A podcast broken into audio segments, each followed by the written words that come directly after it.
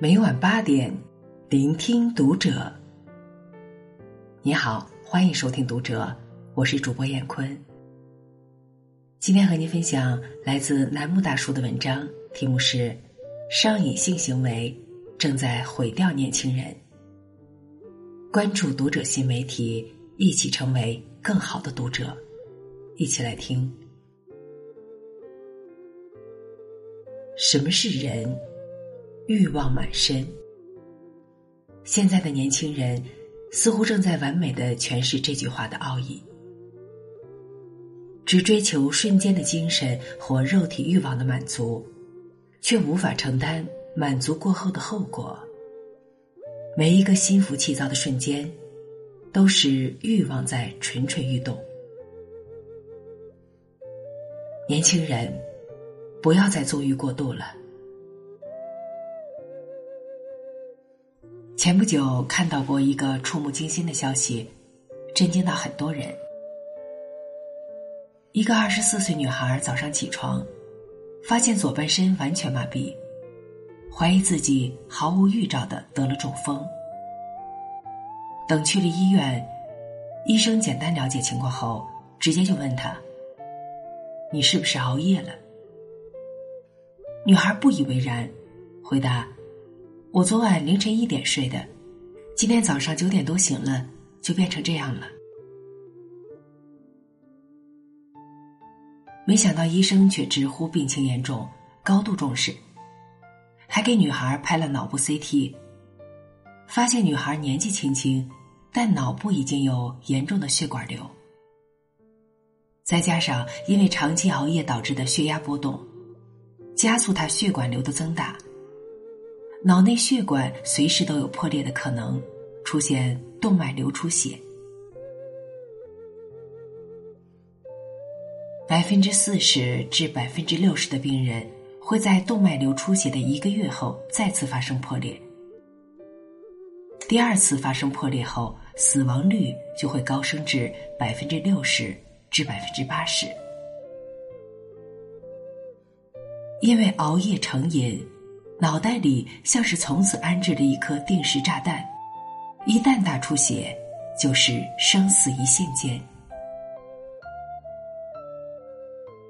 当医生问到女孩长期熬夜是否因为加班时，女孩连连否认，她并不是因为经常加班而熬夜，只是养成了晚睡的习惯。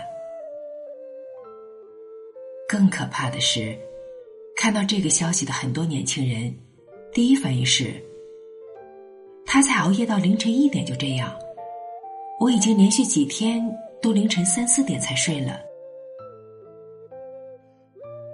的确，很多年轻人都把报复式熬夜当作一种习惯，晚上睡觉前躺着玩会儿手机，仿佛只有夜深人静的时间，才是一天当中真正属于自己的。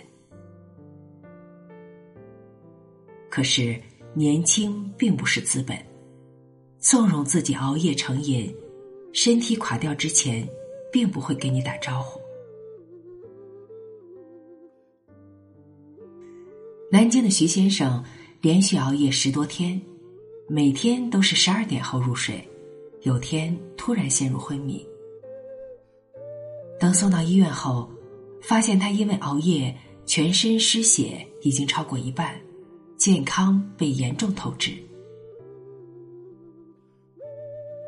海口一个女孩经常熬夜玩手机，总觉得眼睛热热的，还会不受控地流眼泪。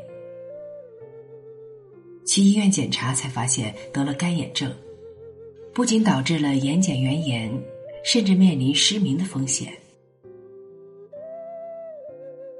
因为工作或学习而熬夜的人固然有自己的苦衷，可更多人只是无法控制自己。早上睁眼做的第一件事是刷手机，睡觉前做的最后一件事也是刷手机，凌晨2、3点还在床上逛淘宝、刷微博、朋友圈，越刷越兴奋，越睡不着。长此以往，头疼、胸闷、注意力不集中、过度疲劳，心源性疾病猝死，各种疾病都有可能随时找上门来。如果一直不以为意，最终毁掉的是自己的身体。仅仅因为纵容自己娱乐的欲望，就养成熬夜的习惯，搭上性命，值得吗？我们都知道，唯有自律能换自由，可真放到日常生活中，又有多少人做得到克制欲望？通宵打游戏，熬夜看短视频，胡吃海塞，烟酒不离口。年轻人一边喊着养生，一边透支着健康，已经是常态。殊不知，毫无节制的欲望不仅会蚕食你的意志，还会消耗你的未来。记得韩国曾经有一档节目记录了一位36岁独居女性金石恩的生活。曾经的她身材苗条，却在结婚后身材走样，最胖的时候高达188斤。丈夫提出了离婚，身边的人也开始嫌弃她。对于这一转变，她很委屈。为什么我很努力减肥，还是这样？而在节目记录后发现，她一天摄入的卡路里高达6000大卡，足足是普通成年女性的3倍。早上自制的牛奶燕麦一吃就是3碗，躺着看电视，又随手抓起坚果吃不停。下午到了单位，一口气吃掉9个鸡蛋。晚上和同事下馆子，回家又吃巧克力。嘴上虽然说着要减肥，可是实际却纵容着自己吃掉身体根本负荷不了的食物。贪图口腹之欲，不仅毁掉美观，最终毁掉了健康。像金石恩一样不自觉的就毁掉生活的人不在少数。有人说2020年太丧了，每天都过得漫无目的，真希望时间可以重启。但在我看来，即使可以重来，放纵的人一样无法改变人生。每天睁开眼就开始玩手机，然后浑浑噩噩的到深夜。要知道，世界上从来没有无聊的生活，只有放纵的生活态度。放眼生活中，有多少人下班后忙着看剧、八卦、刷视频，而有人却利用业余时间阅读、考证。有人会为了购物狂刷信用卡、花呗，欠了一屁股债。有人却会将部分收入储蓄起来，或者做投资，实现财务自由。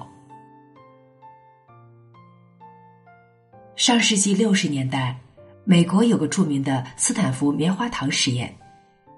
实验的开始，孩子们被告知，我给你1颗棉花糖，然后给你15分钟。如果我回来的时候，这颗棉花糖还在这儿，你会再得到1颗，这样你就会有2颗。